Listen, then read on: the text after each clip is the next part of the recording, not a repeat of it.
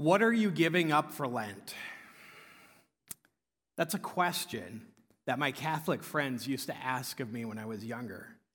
Because as you know, within some parts of Christianity, there is an emphasis on giving up something for 40 days. And then there's other traditions, uh, maybe not quite as holy traditions, such as Mardi Gras and Fat Tuesday, the Tuesday right before Lent begins, where there is much overindulging in many things, only to then fast and give up things. And of course, nobody really gives up something for Lent. They're actually giving up something for God, right? Because after all, who would give up something for just an appointed time on the calendar or a season? No, it's not that reason. It's out of great respect, repentance, and remorse for what Christ, Jesus, gave up for each and every one of us, that a Christian might choose to give up something before God for the season of Lent. Well, today we encounter a parable that's really everything about giving up stuff. It was a short little gospel reading, but it's about a man in a field and he he finds a great treasure, and it says, with great joy, he goes, and what does he do? He sells everything he has. He gives up everything that he might own this treasure. Jesus continues, he says again, it's like a merchant who's looking for a fine pearl. And when he finds it, what does he do? He sells everything and gives up all that he has so that he might buy that pearl.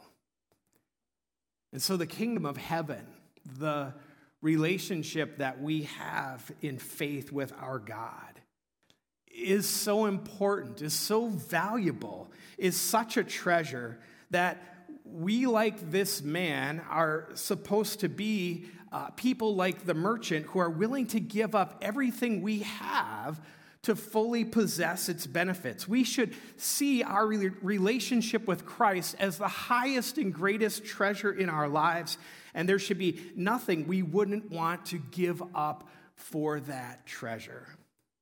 And having found Jesus and having received his grace that was given to us at the cross, we should want to hold on as tightly as we can to this treasure, to this great, priceless pearl. And some would call this the cost of discipleship. Others would call it the price of following Jesus. It actually echoes back to the words of the first commandment that we are to have no other gods before the Lord our God. And so we hear this story today from Jesus of the treasure hunter out in the field. And he gets home and he puts all of his stuff on eBay and he sells out for this treasure.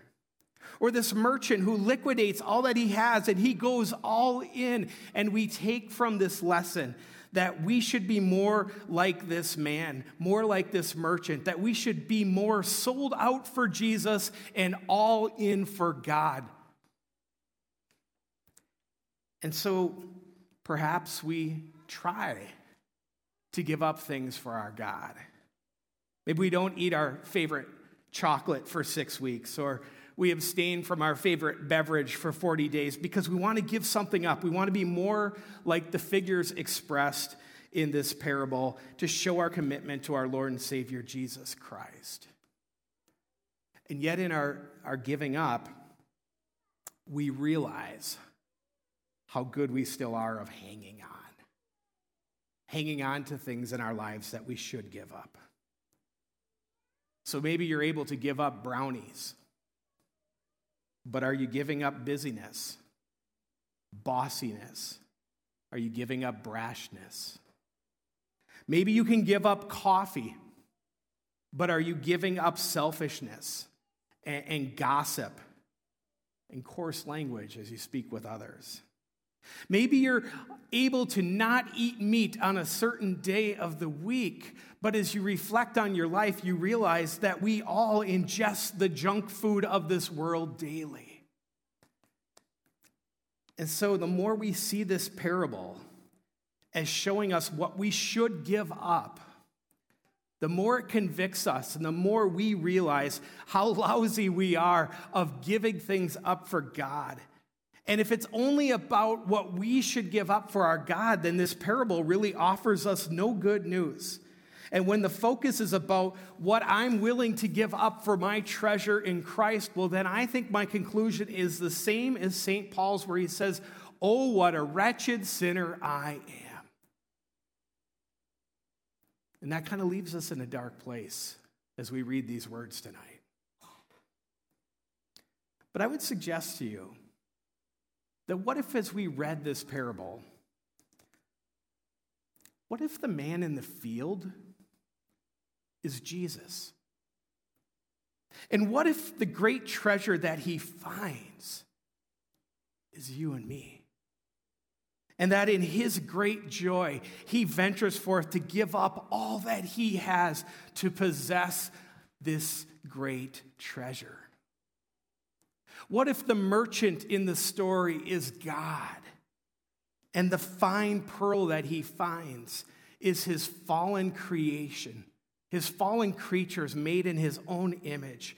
And he is willing to give up everything, including his only begotten son, so that we might be his wonderful treasure. We know from earlier parables, the parable of the weeds, that Jesus just got done telling his disciples that the field in that parable is the world. And we know in John 3 16, that God so loved the world, that God loved the field, right? That Jesus came to seek and save that which was lost, for they are valuable to him. And that everything Christ does while he's here on this earth is to accomplish and to pay for our sins and to regain us back to the Father, to purchase that salvation. And so, how does he do this? By giving everything up. And so in the book of Hebrews, we would hear how Jesus, who for the joy set before him, endured the cross, suffering its shame, as he gave himself up. Or how Paul says in Philippians, Jesus, who made himself nothing, taking on the very nature of a servant, to give himself up. Or as the Apostle Peter would say in his first letter, you know, it was not with perishable things such as silver or gold that you were redeemed from this empty way of life, but it was with the precious blood of Christ, a lamb without blemish and without defect.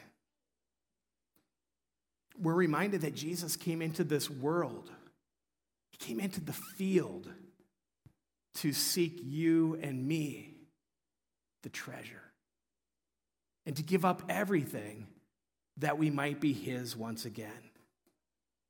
Even if that would include with joy Him going to the cross and paying for the sins that were committed by us and for everyone else who commits them. That He would go and pay for those things, giving up everything so that He might attain His greatest possession. And so, as we hear this parable, this short parable here in Lent, it is an opportunity to reflect and ask ourselves what am I willing to give up, not just for 40 days, but what am I willing to give up in my faith to stay strong in my relationship with Christ? But even as that convicts us, it's even a better time to hear in this parable the story of the greatest treasure hunter ever. His name is Jesus. And he is the one who sought you and me to be his treasure and his pearl of great price. And he gave up everything and he bought it. Not with silver and gold, but with his precious blood shed on the cross. And so we continue to reflect on a Savior who gives up everything, a Savior who loves each and every one of us, his treasured people. Amen. And now may this peace of our God, which surpasses all of our understanding. Keep our hearts and minds in Christ Jesus. Amen.